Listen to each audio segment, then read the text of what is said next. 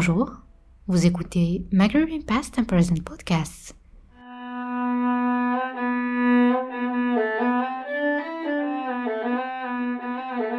Un espace dédié à l'histoire, la politique, l'art, la culture, la sociologie, l'anthropologie et bien d'autres sujets sur le Maghreb.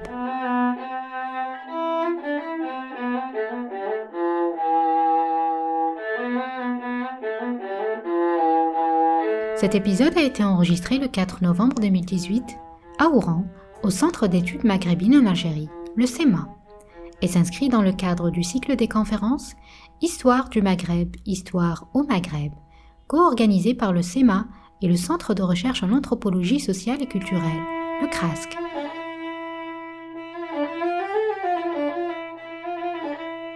Nous accueillons pour ce podcast professeur Abdelmajid Mardassi, historien à l'Université de Constantine II, qui présente une conférence intitulée GPRA, un mandat historique, 1958-1962.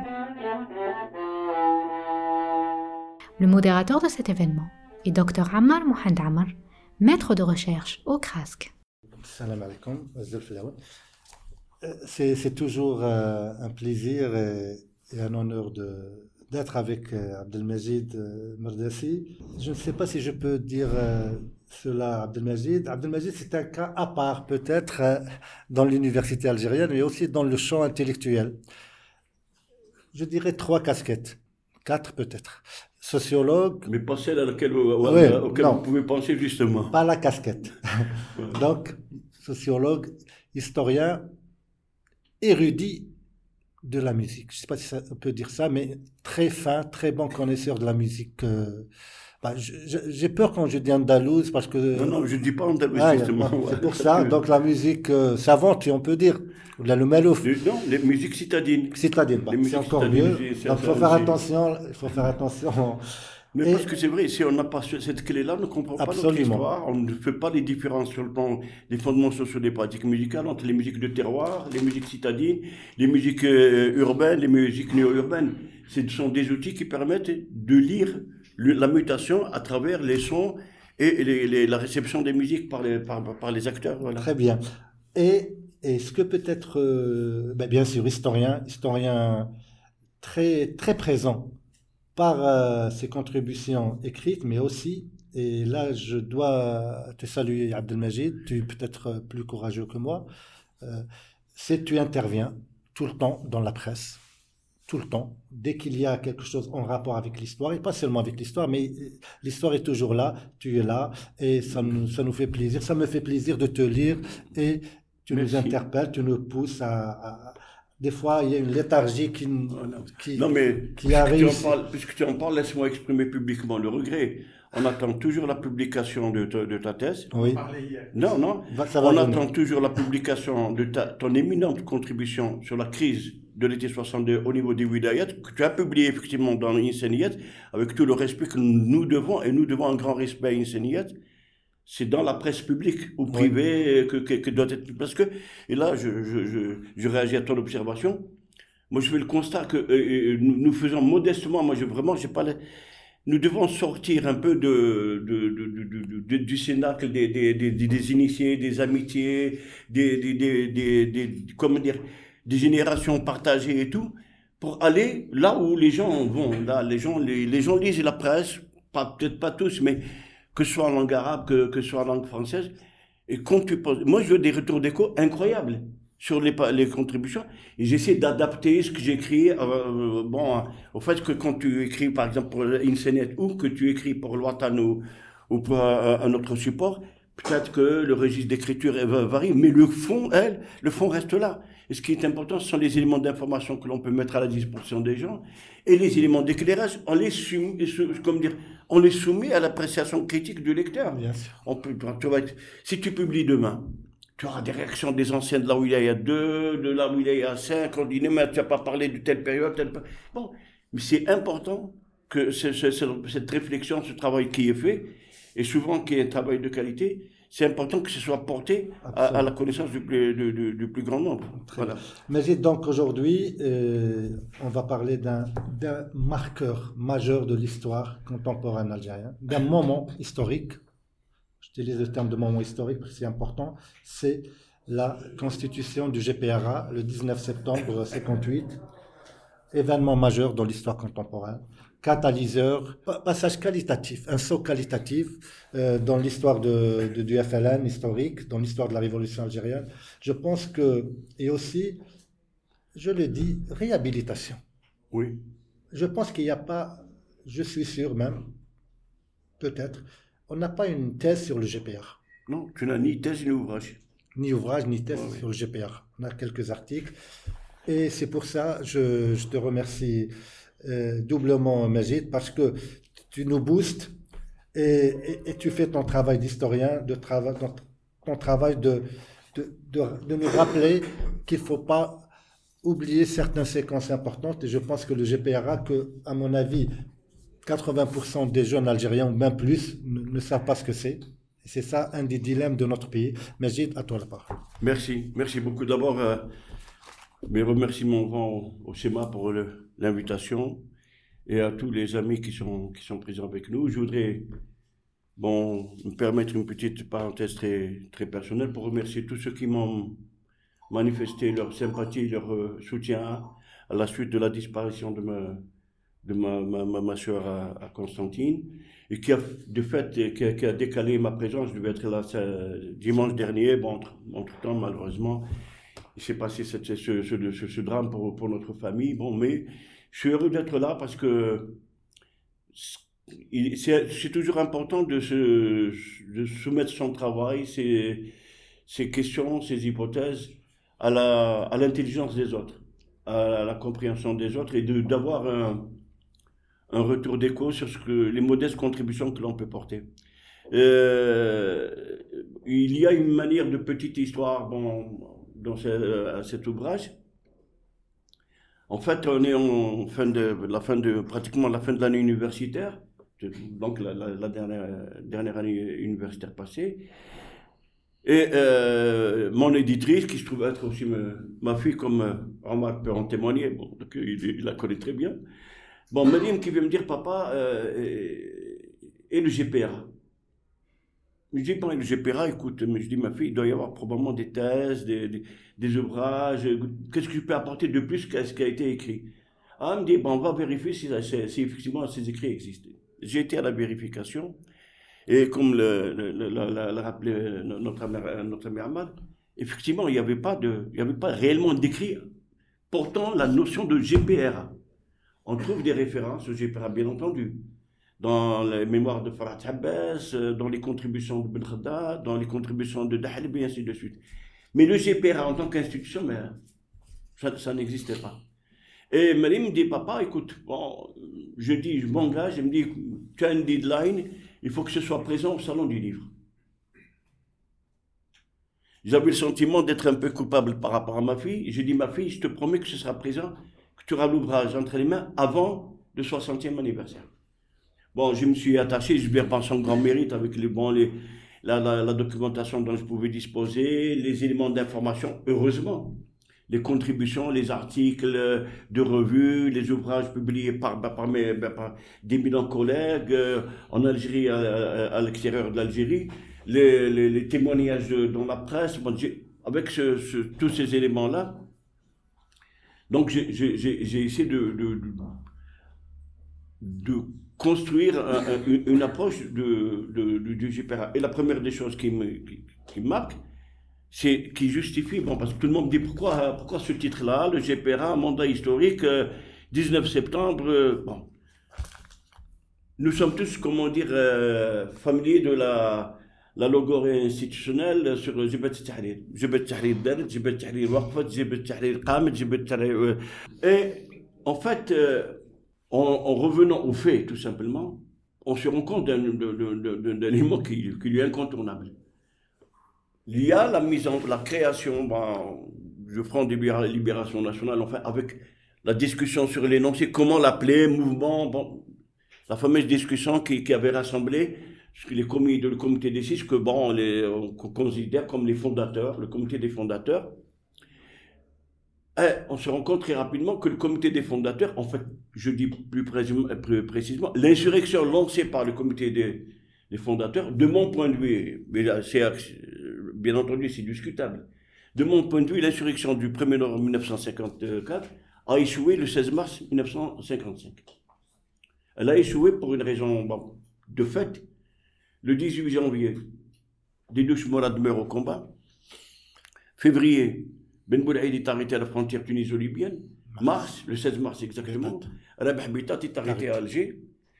Euh, à la même période, Mohamed Arabi Ben Midi est en débat avec Ben Bella et la commission militaire euh, donc de, du FLN au Caire. Et c'est Taïb bon, Mohamed Boudief, et il y a entre le Caire et, Madrid en quête de soutien au Front de Libération Nationale.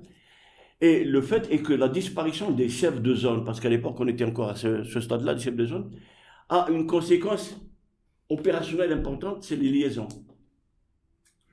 En fait, l'arrestation, la, disparition au combat des chefs de zone, bon, crée une situation inédite et extrêmement complexe. C'est la rupture des liaisons entre les zones. Donc, il y a eu, il y a, bon, euh, la, zone 1, euh, bon, la zone 1 après le, départ euh, de euh, Mosfa Ben Boulaïd la recherche des armes, parce que là encore c'est une histoire, je reviens, je, je renvoie notamment au travail remarquable de Mohamed Arbi Medessi.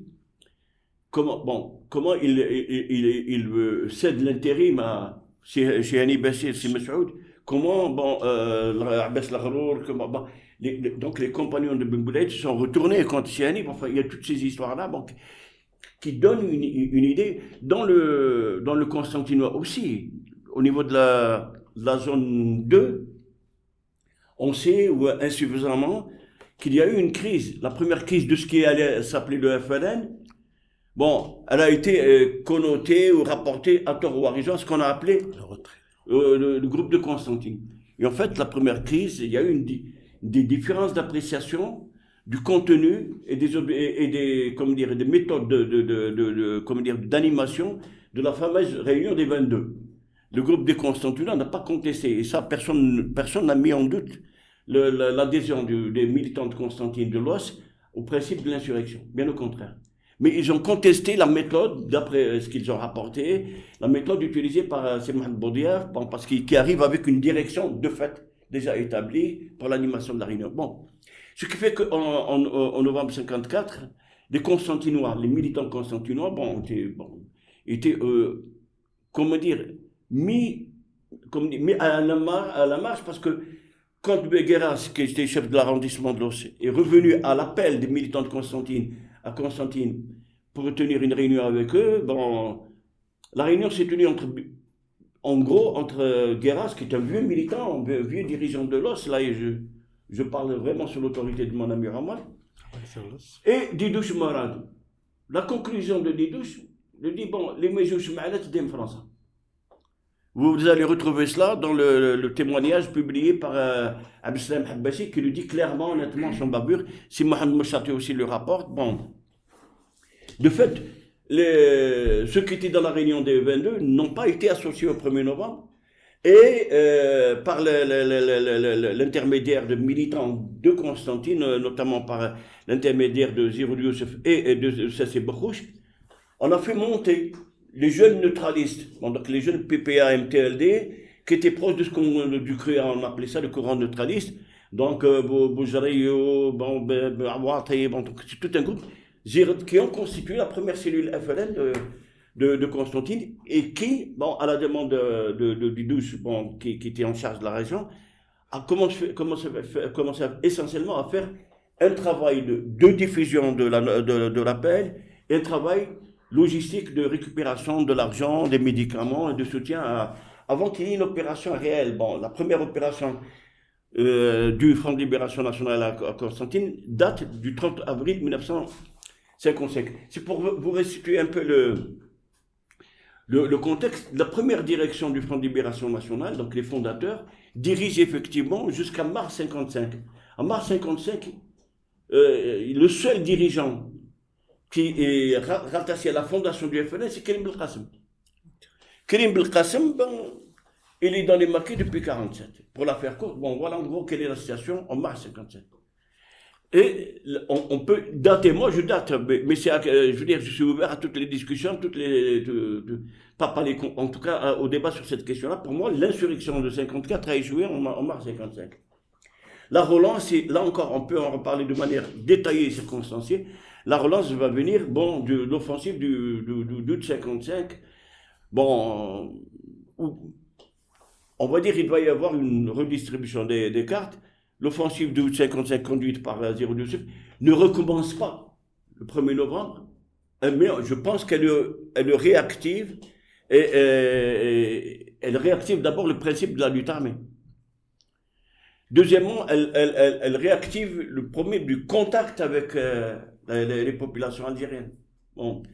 Et ensuite, elle réactive le rapport à l'ordre colonial en disant la LNFLN est toujours, euh, est toujours présente et en plus, il y a la dimension très singulière des, offensives du, du 20 août 55. Euh, Sorti de, bon, de la tête du forgeron de Comte comme on continue à, le désigner, chef. Imaginez quelqu'un qui s'isole, qui s'isole, qui réfléchit à la situation, qui a une conscience très aiguë de la difficulté de la phase. 012.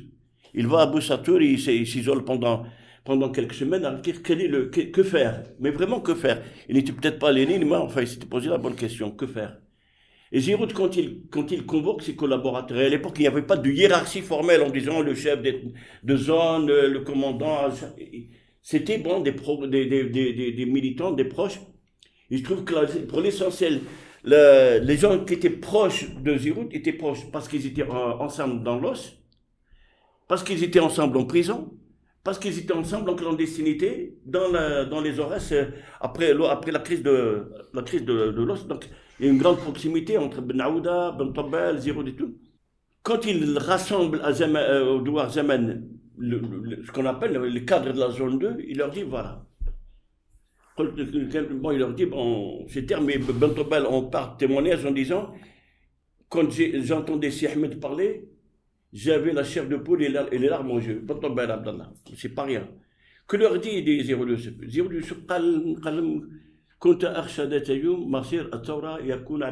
J'ai toujours appréhendé le jour où le destin de la révolution reposerait sur mes épaules. Il leur dit, ce jour-là est arrivé, il leur dit, voilà ce que nous allons faire. Il y a à, peu près, c'est-à-dire on peut rentrer dans les détails pour chacune des cibles, 34 cibles fixées à travers l'ensemble de l'Est algérien ça sort de la tête de Giroud. Bon, cette offensive-là, bon, qui, qui, qui, dont le bilan est historiquement controversé, notamment sur la question de, la fiabilité de, de, telle ou telle opération. Bon. Mais il faut voir le caractère global et la dimension politique de l'offensive du 20 50, par exemple.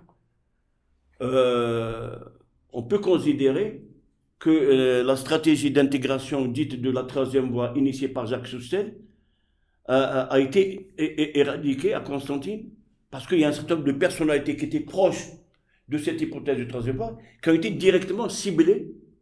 Certaines ont échappé à l'exécution parce qu'elles étaient absentes de Constantine, d'autres ont été effectivement touchées, bon, euh, comme des, avocats, des, proches de l'UDMA, des avocats, et entre autres, des personnalités importantes des ulémas.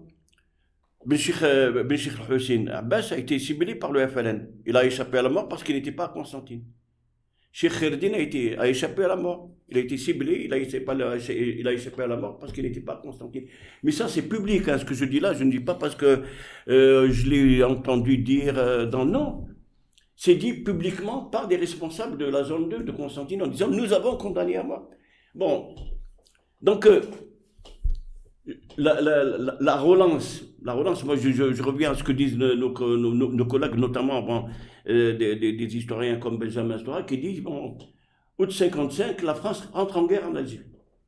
Parce qu'effectivement, le gouvernement Edgar Fort va prendre un certain nombre de dispositions, notamment l'élargissement, enfin, l'extension de l'état d'urgence qui était appliqué en Grande Kabylie et aux Aurès à l'ensemble du territoire national, le rappel des contingents le rappel des contingents impacte directement les familles françaises parce que ce sont leurs fils, leurs maris, leurs frères qui viennent combattre et éventuellement mourir hein. en Algérie. Il y a un impact politique, un impact psychologique euh, important. Donc, euh, et qui conduit notamment à la chute du gouvernement fort, aux élections de, de, 56, à la constitution de ce qu'on appelait le Front républicain sous la direction de la, SFIO de Guy, avec euh, une offre un peu ambiguë de, négociation. Bon, le triptyque, euh, c'est le feu, élection, négociation, qui a été bien entendu récusé par, euh, par le Front de Libération Nationale. Pour dire, la, la, relance de la résistance, bon, il n'y a pas que cela. Il y a aussi l'arrivée de à, Alger, qui était une séquence aussi importante, qui se croisent. Abben relance le Front de Libération Nationale. Il le relance sur le plan organique. Il le relance sur le plan d'abord politique et idéologique. Abben bon, regroupe euh, euh, des militants chargés d'établir un programme pour le Front, la plateforme de, qu'on va appeler la plateforme de, de mais ce sont des militants de, de qualité. Abdelzak Sentour, Abdelmalik Temab, euh, Ammar Ouzgan, Mohamed Bjaoui, qui regroupent aussi des, des histoires, des itinéraires intéressants pour le, le, Front de Libération Nationale. Et il y a bon, donc, la, la mise en place progressive. Bon, euh, Abben a été Enfin, il n'a pas été l'organisateur du congrès de l'UGMA, et là je parle sur votre contrôle, mais il était représenté en, juillet 55 à Paris, et il était représenté par un militant FLN que vous connaissez forcément, Mahmoud Mansouri. Donc, euh, à Ben, en février, bon, le, le, FLN a été pris de vitesse sur la question de syndicale, parce que le, les messalistes ont été les premiers à tirer, bon, en créant l'USCA, mais très rapidement, dix jours après, Abben, euh, par le biais de, de, de, de remet en marche, et en même temps, il relance, il lance l'organisation de, l'Union générale des commerçants d'Algérie. Bon, donc, l'UGTA, l'UGCA et l'UGMA, l'idée de l'idée d'une grève des étudiants pour les impliquer dans le soutien à la guerre d'indépendance, commence à germer dès février 56. Bon, ensuite, bon, je pense que Lamine Khan en a parlé, Bled en a parlé, d'autres militants, Amissar Ben en ont parlé. Donc, il y a cette redynamisation au croisement de ce que fait Abed, au croisement de, de l'offensive d'août 56. Il y a une reconfiguration. Le FLN reprend d'une certaine façon vie, reprend consistance, et ça va être consacré par le Congrès de la Semonde, qui donnera donc au Front de Libération Nationale sa deuxième direction légitime, le groupe des cinq, Abban, Krim, Ben Khadda, Ben Mhidi, Dahleb. Et le, le, le, drame va se répéter. Le, CCE rentre à Alger en septembre 50, 56, il quitte Alger en mars 57. C'est aussi une direction de courte durée, et bon, qui, qui dans le, bon, le, contexte bon, de terreur absolue de ce qu'a été ce qu'on a appelé à tort raison la bataille d'Alger qui sont notamment du point de vue de la charge symbolique exprimée par l'arrestation, la torture et l'exécution de l'Arabie Ben Midi. Donc la direction du, du, qui sort d'Alger en mars, c'est une direction affaiblie, amputée et en même temps affaiblie. Donc euh, qui balance entre le Caire et, Tunis. Donc bon. c'est une direction qui a, qui, a, effectivement duré, en gros et formellement, hein, de septembre à mars. Bon, c'est une, direction de courte durée. Ensuite, l'accélération de l'histoire, c'est un moment, de mon point de vue, un moment important. C'est la, réunion du CNRA, du FLN, du CAIR, d'août 57. Je ne sais pas, Omar, s'il y a eu des travaux sur cela, moi je ne connais pas. Sur le CNRA, de la réunion du, Conseil national d'août 57. Bon, et ce qui est important, c'est qu'en en fait, on peut, on peut en parler, là, on est là pour en parler. Moi, dans l'approche que, que, je développe, c'est un tournant décisif, pour diverses raisons. Euh, je reviens au congrès de la zone. Très, très, très rapidement, il y a la plateforme qui est, comment dire, miniaturisée par le débat politique, qui a ramené le primat du politique sur le, le militaire, le primat de l'intérieur. Ceux qui disent et qui ont raison de le dire d'ailleurs, la plateforme projette la création ou la mise en place d'un État algérien moderne. C'est quoi un État? Effectivement, dans un État, le primat du politique sur le militaire est un élément constitutif de l'identité de l'État. Un État exerce son pouvoir et son autorité à l'intérieur du territoire. C'est en gros ça que porte la, plateforme. La plateforme, euh, on, on, prête ça essentiellement à Ben, comme si Abban c'était en 56 prononcé sur le coup de force de l'armée des frontières de 1970. Il faut, c'est une, c'est une construction téléologique qui, n'a pas de fondement, qui n'a pas de légitimation. Bon, on arrive aujourd'hui à Ben. Euh, il y a eu effectivement des débats au, congrès de, la Soumam. Contrairement à ce que je dis, c'est pas, c'est pas une imagerie. Il y a eu des, débats sérieux, même si effectivement il n'y a eu que six dirigeants. Mais il faut expliquer qui étaient ces dirigeants et pourquoi ils y étaient présents. Par exemple, pourquoi Bontobel est présent. Mmh. Bontobel, formellement, était dans la délégation du Nord constantinois, comme Ben Aouda, comme Kafi, comme Mezoud, c'est qu'ils entouraient euh, Ahmed euh, quand il terminait les travaux. Pourquoi il a été admis comme membre d'un parti? Parce qu'il y avait la crise dans la, une, de la zone 1, pardon. Il y avait les luttes fratricides dans la zone 1. Euh, et là, sur ça, on a des témoignages précis, hein, notamment des dirigeants du Nord constantinois, qui disaient, bon, Aben leur dit on bouge pas, on attend, euh, ils sont à, ils sont à, à depuis pratiquement le début août. On attend c'est Moustapha. Et euh, c'est Ahmed Ziro dit Bantabel dit mais Aben Ahmed سي مصطفى واستشهد ومات قال لا لا عندي رساله نتاع سي مصطفى بخط يدو قالوا له إحنا رحنا رحنا لورش وما تاكدنا بلي سي مصطفى استشهد في الدور الثانية دونك Et, ça a retardé, mais euh, le, problème qui se posait, on savait qu'il y avait bon, des divisions fratricides à l'intérieur de la zone 1, comment les régler? Donc, Zero euh, euh, participe au congrès de la Soumam avec un double chapeau. Le chapeau de responsable de la zone 1, mais le chapeau virtuel, parce que, bon, ils s'étaient entendus pour dire après le congrès, on enverra Ahmed pacifier la zone 1, remettre les choses en place, parce que c'est quelqu'un qui jouissait bon, d'un grand crédit, d'un grand respect. Et ensuite, c'est quelqu'un qui a vécu dans les Aurès sous l'autorité de Ben Bouled quand il y a eu la crise de l'os. Donc, il avait, les gens le connaissaient, les gens le respectaient, effectivement. Et il devait passer à la main, c'est Abdel Bontobel, pour la responsabilité de la, de la zone du Nord Constantinople. En gros. Et, les vrais débats se sont effectivement tenus entre notamment, notamment Abben euh, euh, et, et Ahmed sur beaucoup de questions.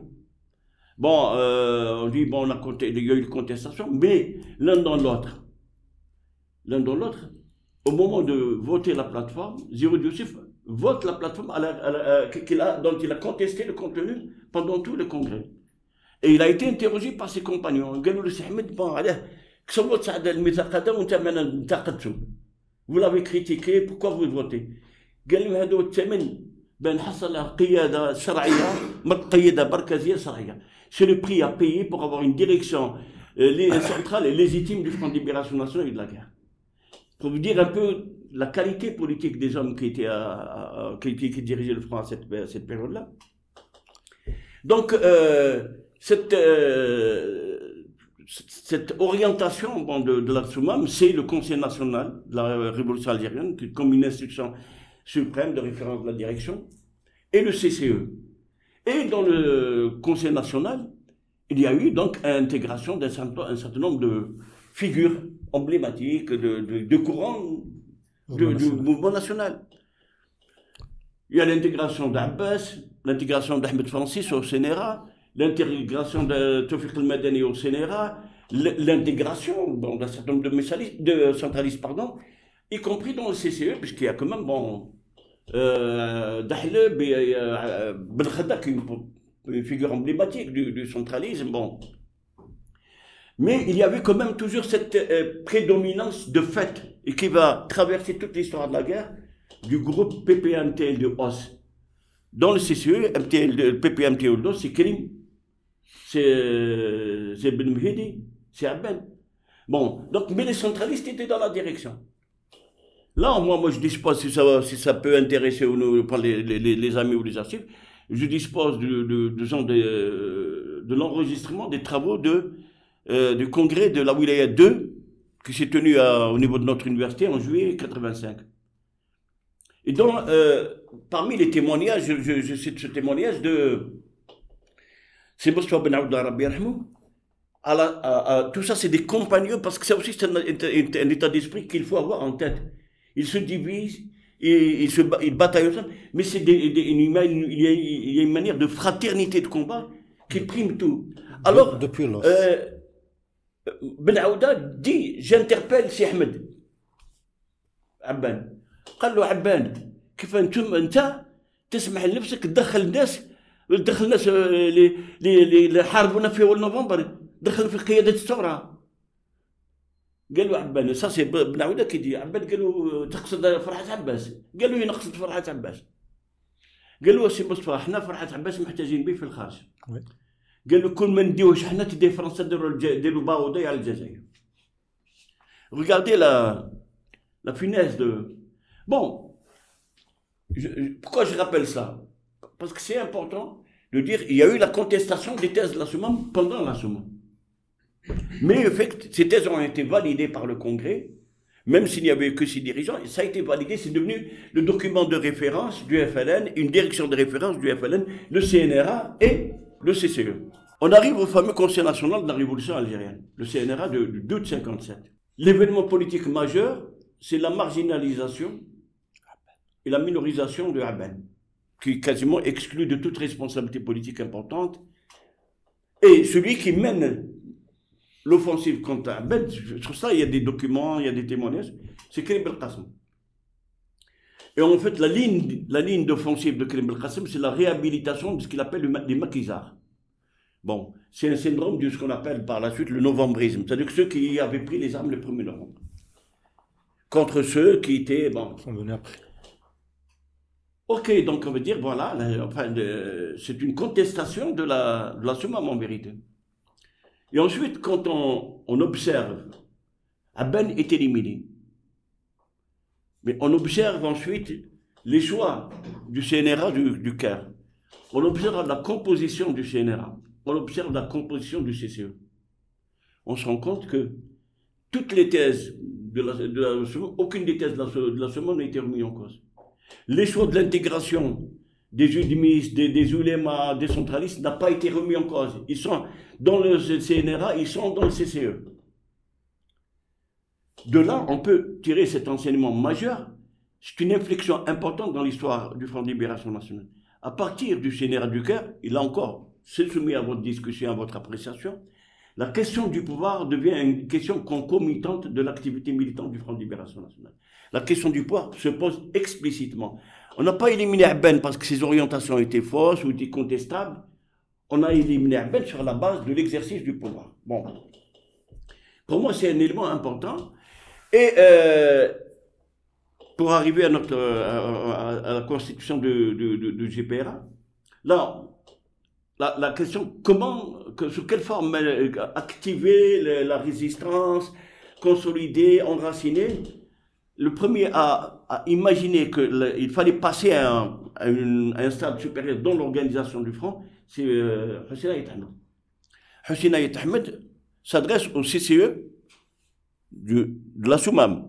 On est en février 57. On est en pleine bataille d'Alger. Hussein Ayet Ahmed, prisonnier, on adresse un courrier au CCE, il leur dit il faut passer à autre chose. Il faut mettre en place un gouvernement euh, à la tête du Front de libération. Il faut qu'il y ait un gouvernement. Effectivement, on lui dit oui, oui, c'est une idée intéressante, on va s'en Et il s'est trouvé, il s'est passé ce qui s'est passé à la bataille d'Alger, l'exfiltration du CCE. C'est Bembella que revient à la charge. Bembella réécrit. Donc, euh, Bembella revient à la charge. Il leur dit, ce gouvernement, qu'est-ce qui se passe? Pourquoi vous avez retardé? Bon. Et euh, l'une des tâches, sans jouer sur les mots, historiques du CCE issu de, du CNRA du, du Caire, c'est précisément la mise en place progressive des structures d'un gouvernement. Euh, il commence à y réfléchir et le CCE met en place un certain nombre de commissions qui devaient faire le travail euh, préparatoire. Qu'est-ce que c'est? Bon, un gouvernement Comment on peut l'organiser? Comment on va l'appeler? Tout à l'heure, vous avez utilisé l'expression gouvernement en exil. L'hypothèse a, été récusée. Elle dit non, c'est pas un gouvernement en exil parce que bon, il y a eu des débats au niveau des commissions et des débats importants. Qu'on peut retrouver dans les archives de la révolution algérienne de, de Mohamed, justement. Ben, ben, c'est important. Mohamed Harbi, c'est bien de le rappeler. Donc il y a eu des débats sur cela et tout. Progressivement, les commissions ont travaillé. Et le premier tournant important, c'est avril 58. En avril 58, le CCE décide de, de, mettre en place un organigramme nouveau les départements et placer chaque membre du CCE à la tête d'un département. Juste pour le, je ne peux pas tout, citer, mais pour citer deux départements. Les importants. département des liaisons générales, Abdelhafid Bossof. Département de l'information de la propagande, Farhat Abbas. Mais on, a tous les départements, tous les responsables été. En fait, c'est une figure, c'est une, comme un organigramme qui préfigure déjà la mise en place du, du GPRA. Et euh, bon, il y a eu des travaux, il y a eu des contacts. Bon, il y a eu la conférence de Tanger avec les, frères marocains, tunisiens, avec les, on a mis en place l'hypothèse au cas où euh, le FLN mettait en place un gouvernement, quelle serait la réaction des voisins et tout? À titre d'exemple, bon, Boussov, qui a été entre autres chargé de ces questions-là, euh, dans son rapport au CCE, il dit bon, il va y avoir des problèmes avec les Marocains et les Tunisiens leur, euh, leur indépendance est récente et leurs régimes sont fragiles. Pas avoir de problème avec les Français. Oui, et leurs rapports à la France sont des rapports importants. Si on met en place notre gouvernement, ça va créer une situation de tension parce que, un, le, reconnaître le, gouvernement algérien, ça va les placer dans une position délicate vis-à-vis -vis de la France, et ne pas les reconnaître, ça va aussi les placer dans une situation délicate par rapport à leur opinion, par rapport aux Algériens. Donc, pour vous dire qu'ils ont travaillé, qu'ils ont réfléchi sur, ces questions-là. Et l'aboutissement de ce travail-là, par exemple, comment annoncer où et sous quelle forme la création du gouvernement? Et euh, là, c'est euh, euh, Hussein qui, qui, entre autres, fait des recommandations bon, pour, les, conditions de l'annonce et tout. Et on convient effectivement d'annoncer dans des conditions particulières avec Abbas, Yazid et tout. Et un peu partout, bon, Tunis, à Rabat et essentiellement ailleurs. Mais le gouvernement du GPRA, dans sa formation, sa première formation historique, s'est acquis le 9 septembre. Le 9 septembre 1958, le GPRA est formellement constitué. Mais son annonce est soumise, effectivement, à un certain nombre de précautions politiques, médiatiques et tout. Donc, euh, Krim et Mahmoud à, Tunis, Bossof à, à Rabat. Et l'annonce principale, c'est euh, le Caire, c'est Mohamed Yazid, ministre, de l'information, qui donne, qui annonce la, création du GPRA, qui donne la composition du gouvernement. Et ensuite, la parole est donnée euh, au président Farhat Abbas, dans la déclaration ben, qui est publiée dans l'ouvrage, l'élément, l'un des éléments clés de la, la déclaration de Farhat Abbas, il parle de la restauration de l'État algérien. La, restauration de l'État algérien. Donc, euh, là se met en place la troisième direction du Front de Libération Nationale. cette troisième direction, issue de, la logique euh, organique, politique de la résistance du Front, c'est le GPRA, c'est le gouvernement provisoire de la République algérienne. Donc, euh, pour justifier le titre, c'est le mandat le plus long à la tête du Front de Libération. Le GPRA formellement existe à partir du 19 septembre. Sa mission formelle s'achève avec le discours testament du président Belkhada du 3 août 1962. Bon, sur là, on peut discuter sur, la crise de 62, sur tous ces éléments-là on, peut discuter. Mais dans l'histoire du Front de Libération Nationale, il y a eu le, groupe des fondateurs et le comité des six, il y a eu le CCE de la Soumam et il y a le GPRA. Le GPRA, c'est le mandat le plus long à la tête du Front de Libération Nationale. Et euh, c'est important de le dire parce que GPRA, le GPRA n'existe pas dans le lexique algérien depuis 62 il n'existe pas dans le lexique algérien. Il est important qu'il reprenne sa place. Bon, que, effectivement, qu'on puisse en débattre de, la stratégie. Pour, euh, pour aller vite, pour, pour, pour, pouvoir parler, discuter avec vous rapidement, très tôt, le GPRA va être soumis à, à des difficultés euh, extrêmement importantes. Le GPRA est constitué en septembre.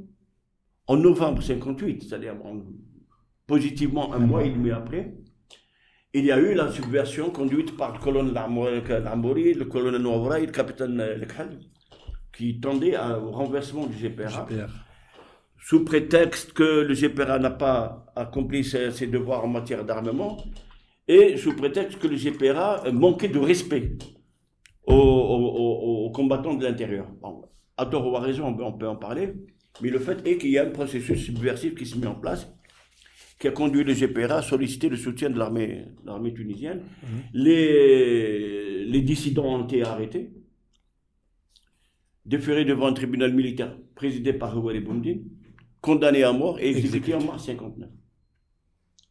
Ça, c'est la première tentative. La deuxième tentative, elle est aussi rapide. C'est décembre. décembre 58. Entre le 6 et le 10 décembre 1958, le colonel Amirus convoque une réunion des chefs militaires de la LN sur les montagnes d'Elmilia, dans la région de Gilles. Bon, ni participe pas pour faire un cours. Le colonel Lotfi refuse d'y aller. Ali Kafi refuse d'y aller, mais envoie un observateur à la personne de Lemin Khan. Lemin Khan qui était à l'époque, à ce moment-là, secrétaire d'État chargé de la jeunesse dans le premier gouvernement, dans le premier GPR. Et l'idée de Amirus, c'est de mettre, mettre à bas le, le, le, GPRA pour, pour son incurie. Bon, enfin, avec toute la, la, la, la, vision sur les gens d'extérieur, euh, Salonard et tout ce que. Et mettre, remettre le pouvoir entre les mains de l'intérieur. Je reviens au fameux primat. Bon, je dis à mes camarades qui, bien, le primat de l'intérieur. Le primat de l'intérieur en 58, c'est celui des chefs militaires pas du politique. Bon, voilà. Donc, euh, le, le, GPRA a, eu à affronter énormément de crises, celle-ci.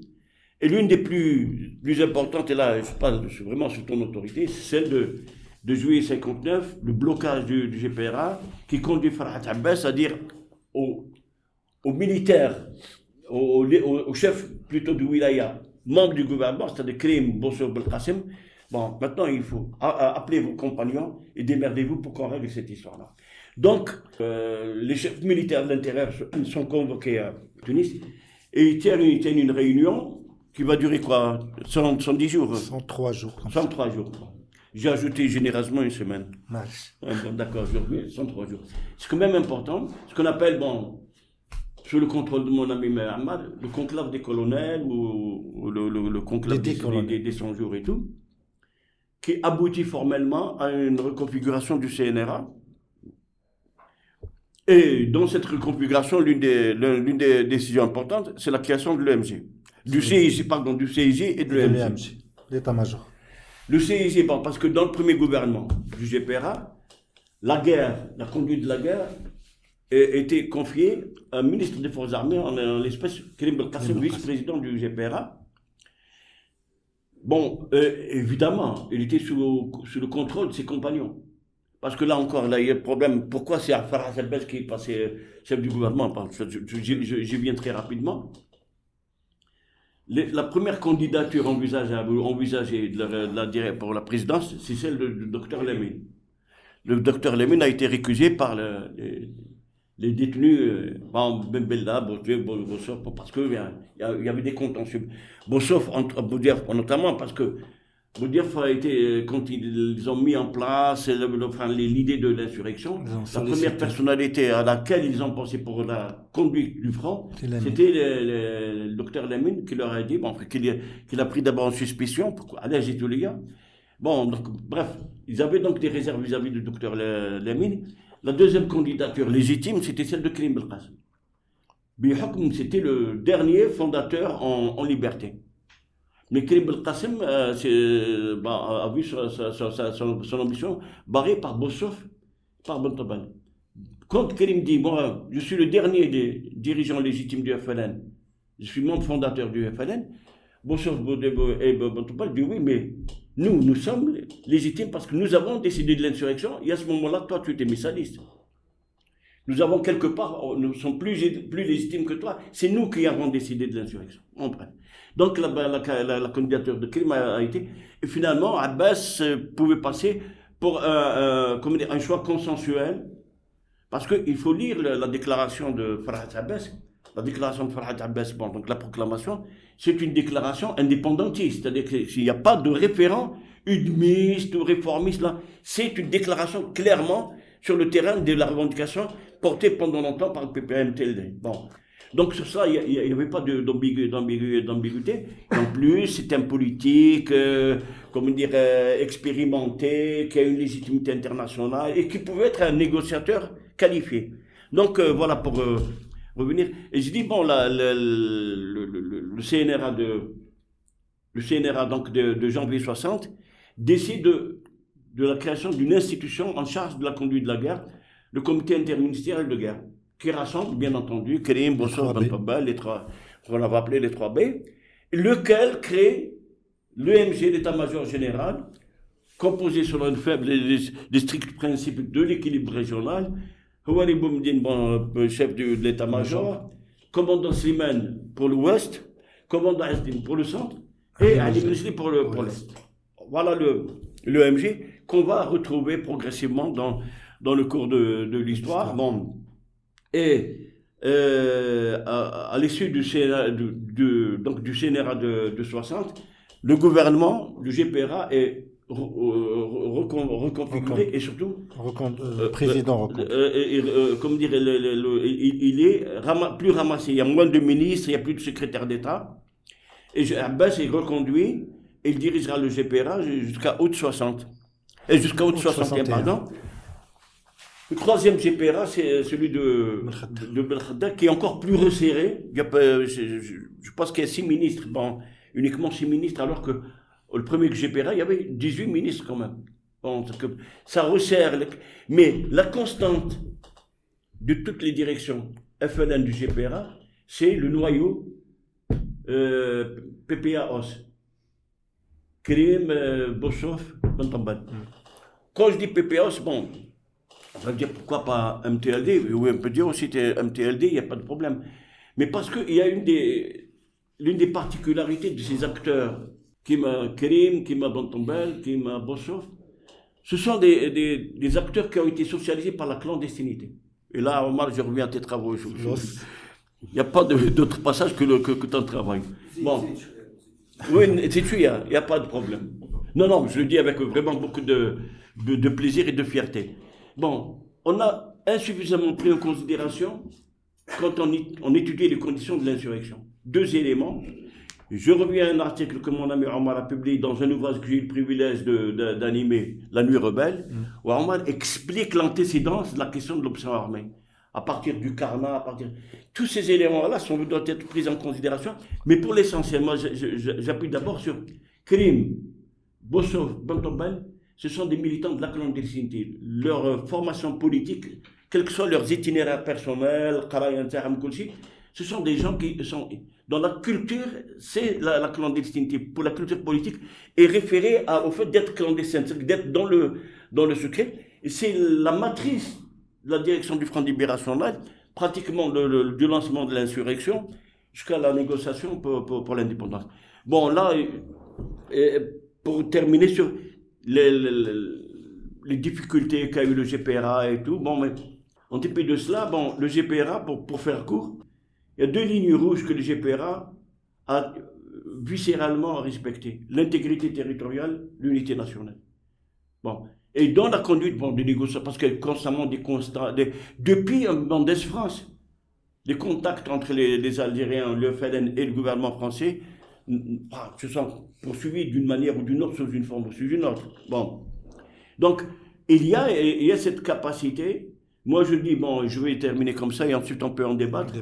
Je, je pense que le, le, le, FLN, sous la direction du GPRA, a renversé la puissance française sur, son, sur ses terrains de prédilection. La bataille des, des médias, la bataille de la culture, parce qu'il faut, il faut voir. Moi, j'ai toujours en tête la troupe du FLN, l'équipe du, du, du, FLN de, de, football.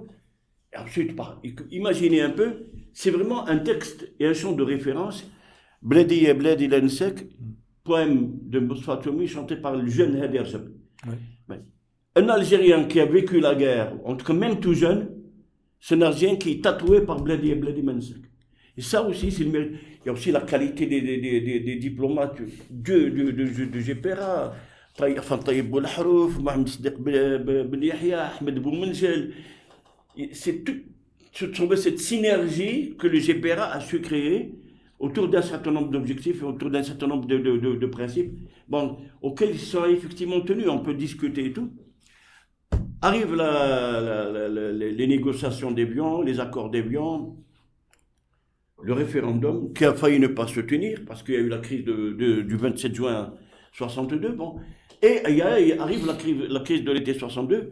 Bon, moi je m'arrête ici le 3 septembre. Le président Ben Khadda adresse un discours à la nation où il annonce que le GPRA avait terminé sa mission. Juste cette notation, on était à la, veille d'un état de guerre. Les troupes de l'armée des frontières sont rentrées en Algérie en violation des accords d'Évian. Ils se sont attaqués notamment aux éléments de la Wilaya 4. Il y a eu des, des centaines de morts. Bon, je pense qu'on on peut en parler. Le colonel Hassan Youssef Khatib, qui est toujours vivant, donc nous avons eu le privilège de le rencontrer, de discuter avec lui, de débattre avec lui de cette, cette période-là. Parce qu'aujourd'hui, on n'imagine pas l'aura de colonel Hassan, notamment dans les médias français. C'était le colonel Tanguy à Paris en, 1945. C'est un truc de fou. Et euh, docteur Khatib nous dit j'ai été à Rebat, j'ai vu Bembella et, et Je leur ai dit, est-ce que vous vous rendez compte de ce que vous, en train de, vous êtes en train de faire? Et Ben lui a fait cette réponse que le Khatib a rendu public, qui n'a jamais été contesté. Nous sommes déterminés à prendre le pouvoir, quel qu'en soit le prix. Et le prix, c'est le sang des Algériens. Bon, voilà. Voilà. Euh, merci. Merci Abdelmajid parce que tu n'as pas, pas mis une virgule, c'est-à-dire dès le départ, euh, une, rétrospective sur, euh, sur cette histoire très complexe. C'était important de le faire parce que le GPRA n'est pas né euh, d'un malentendu ou de, de circonstances exceptionnelles, c'est un processus. processus. moi, je dis toujours que le, que le FLN historique est un parti pragmatique, un parti moderne, moderniste. Dès le départ, il a inscrit son action dans une vision globale, celle de non pas constituer un mouvement révolutionnaire, mais de, constituer un contre-État. Et dès le départ, on le voit avec la déclaration du 1er novembre, où il se pose, il se positionne comme l'interlocuteur au gouvernement français qui l'invite à négocier dès le 1er novembre. Donc le FLN... c'est contenu dans la première bah, euh, euh, si tu permets, très, euh, très bonne... Tu m'as arrêté non, non, très, très, bonne, non, non, très bonne, très bonne non, non, notation. Pourquoi? Moi, dans ce modeste ouvrage, je me suis autorisé, parce que je présentais cette lecture à des, des, des, amis doctorants en droit public et tout, avec notre ami Walid Lagoun, je parle d'un état captif. Hmm. À partir d'un état captif, parce que bon, outre le fait que Abbas euh, dit c'est la restauration d'un État algérien, mais je parle d'un État captif pour une raison simple. Les lois, et Omar, franchement là, c'est sous ton autorité que je m'exprime, les lois de la République française, à quelques notables petites exceptions près, ne se sont jamais réellement appliquées au territoire et aux populations algériennes. Euh, on a beau dire, oui, en 1939, l'Algérie est divisée en trois départements français. Qu'y avait-il réellement de français? Les Algériens n'étaient pas français. Euh, juste pour dire de, euh, Je me permets d'interrompre. Au sens du droit international, oui. ils sont français. Le problème, c'est qu'ils ne sont pas citoyens. Oui, tout à fait. Et, non, mais un point, un, un point tel que les autorités françaises ont été conduites a voté euh, en 1912 la loi de la conscription pour intégrer les Algériens dans l'armée française. Bon, pour dire. Et ça, c'est un, chantier sur lequel on peut et on doit travailler pour dire quelles sont les lois qui sont réellement appliquées. Que ce soit le, droit de vote, que ce soit les, droits civiques.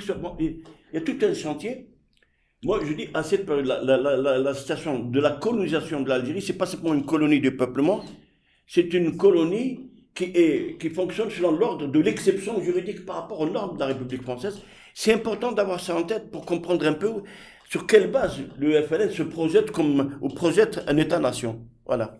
Donc, euh, donc, dès le départ, et c'est important de revenir, je pense, à la déclaration de, euh, du 1er novembre doit être, doit être elle aussi réhabilitée. Parce qu'on en parle au novembre, mais c'est important, le son contenu très important, et ça nous, ça nous donne, ça rend bien compte de, de la formation de ces, de ces jeunes. Bah, vous étiez plus ou moins jeunes, une formation dans la clandestinité, mais surtout une formation politique solide, avec une vision dès le 1er novembre. On voit bien que on pense dès le départ à l'internationalisation. Donc on était très moderne dans le sens où on va mettre euh, l'internationalisation de, la cause algérienne comme un des objectifs prioritaires. Donc il y a deux. Le, premier objectif, c'est le, Maghreb et l'Afrique du Nord, et le deuxième, c'est l'internationalisation.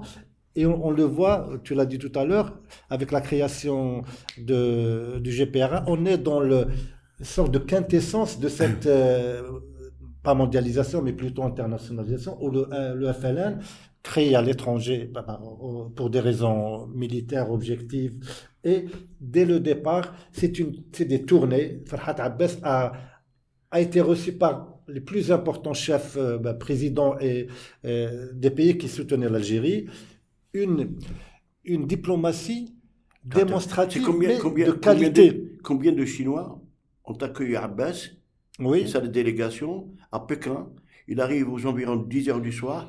À Pékin, il y a plus de 10 millions de Chinois avec les drapeaux algériens. Et, il, est reçu, et il est reçu par, par la direction du Parti communiste. Il est reçu par le président Mao, il est président par, par Lei, il est reçu par la, la direction du Parti communiste chinois. C'est, c'est, c'est un truc de fou. Mais, encore, j'ajoute un petit, Après, je donne la, la parole euh, à, la à partir de la création du GPRA, qui se postule parce que dans le GPRA, il y a gouvernement provisoire. Moi, je dis, bon, c'est pas une, comme dire, un jeu sur les mots il y a GPRA, GP, gouvernement provisoire, et surtout il y a RA, République, algérienne. Qu'est-ce qui est plus important? Le gouvernement provisoire ou la République algérienne? C'est la République algérienne. À partir de la création du GPRA, on, même la nature juridique du conflit change. On n'a plus affaire à un mouvement révolutionnaire qui conteste l'ordre colonial. On est dans un état de guerre formellement entre deux États. Et c'est un basculement euh, regardez le nombre de pays qui progressivement allaient reconnaître le, GPRA. C'est arrivé jusqu'en 1962, quand le groupe afro-asiatiques propose aux Nations Unies le vote d'une recommandation euh, portant la reconnaissance du droit du peuple algérien à l'indépendance. C'est voté par 68 États contre 25 votes contre. Et le plus important, c'est que les États-Unis, tuteurs de, de l'OTAN et de la France, s'abstiennent du vote. Un, ça avait un sens politique important pour, le, pour l'époque. Tous ces éléments doivent être pris en compte, euh, discutés. Je ne dis pas que je, je pose des questions. Et, euh, voilà, et là, pour, pour, terminer, avant de donner la parole à la salle, cette question de reconnaissance est, très importante dans le sens où, d'un côté, on voit bien que, que le, euh, GPR a réussi à pas imposer, mais plutôt à promouvoir sa cause, à défendre sa cause. Et on voit bien, si on suit les, pays qui, qui, vont au départ, euh, qui vont reconnaître euh, le GPRA, et exemple, je vais vous donner un exemple, les pays africains à partir de 60, les pays du, Sahel vont voter pour la France parce qu'ils ils venaient d'avoir euh, leur indépendance. Leur indépendance. C'est une des causes aussi de leur indépendance pour qu'ils puissent voter toujours. Euh, et c'est pour cette raison que le, le problème algérien, comme on disait à l'époque, n'a pas été résolu dans, au, sein de, de l'ONU. Mais c'était des des négociations bilatérales. Il y a des pays, les pays du Nord, au départ, qui votaient avec la France, mais à la fin, commencer soit à s'abstenir euh, ou même à voter pour l'Algérie. Et bah, je dirais peut-être un scoop, Israël à la fin, elle s'abstenait parce que ça montre que... La cause a changé, oui. Peut-être euh, les relations... On ne peut pas expliquer à partir d'aujourd'hui ce qui s'est passé avant, mais on voit bien que la cause algérienne, elle a réussi à peut-être à, dynamiter certaines euh, relations, à faire bouger les lignes pense un travail sur euh, le processus de reconnaissance. Il y a quelques articles, mais ça montre que c'est une diplomatie qui était très très très sérieuse, très sérieuse. Moi un jour, euh, je vais faire un peu. Il y a quand même l'ouvrage de oui. oui. qui, ça fait pas longtemps. Le, et moi, je vais, on m'a posé la question pourquoi le, le GPRA, cette importante institution, est presque inconnue en Algérie? Bon, moi, j'ai dit un truc un peu polémique, je dis parce que ça complexe un petit peu c'était quand même des, des, des, diplomates, des ministres de, de, très haut vol, mais qui viennent d'une longue formation. Quand on prend Farhat Abbas, on prend. Euh, qui milite à partir de l'âge de 15 ans, quand même. Ou Mehri. Ah, c'est des grandes carrières derrière eux de militantisme, de, de, politique et aussi. et de résistance. Abdelmajid Madzassi, merci beaucoup, c'était passionnant. Et, bah, non, mais c'est moi qui vous remercie de l'invitation, de votre attention. Et ben, merci encore une fois. J'espère que le CRASC et le SEMA vont reprendre euh, leur dynamique des, dernières années en organisant des, euh, des, conférences sur l'histoire et pas seulement sur l'histoire. Mais l'histoire, je pense qu'on a un besoin d'histoire. On, le voit. Euh, des, des, questions essentielles restent comme ça dans le carcan de, des universitaires et nous espérons que pour les prochaines fois, il y aura plus d'étudiants. On va, on, va s'atteler à ce que ça se fasse. Euh, le, euh, il va dédicacer donc son ouvrage euh, GPR un mandat historique, édité par euh, les éditions du Champ Libre. merci. merci.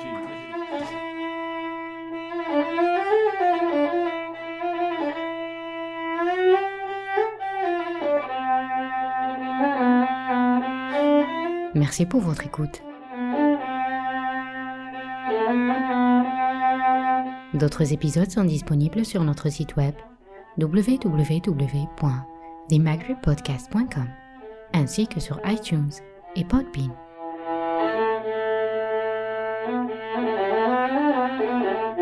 Pour recevoir plus d'informations sur nos podcasts, veuillez visiter notre page Facebook Maghreb Past and Present Podcasts. Abonnez-vous à la newsletter du centre www.sema-northafrica.org ou visitez le site web de l'Institut américain d'études maghrébines.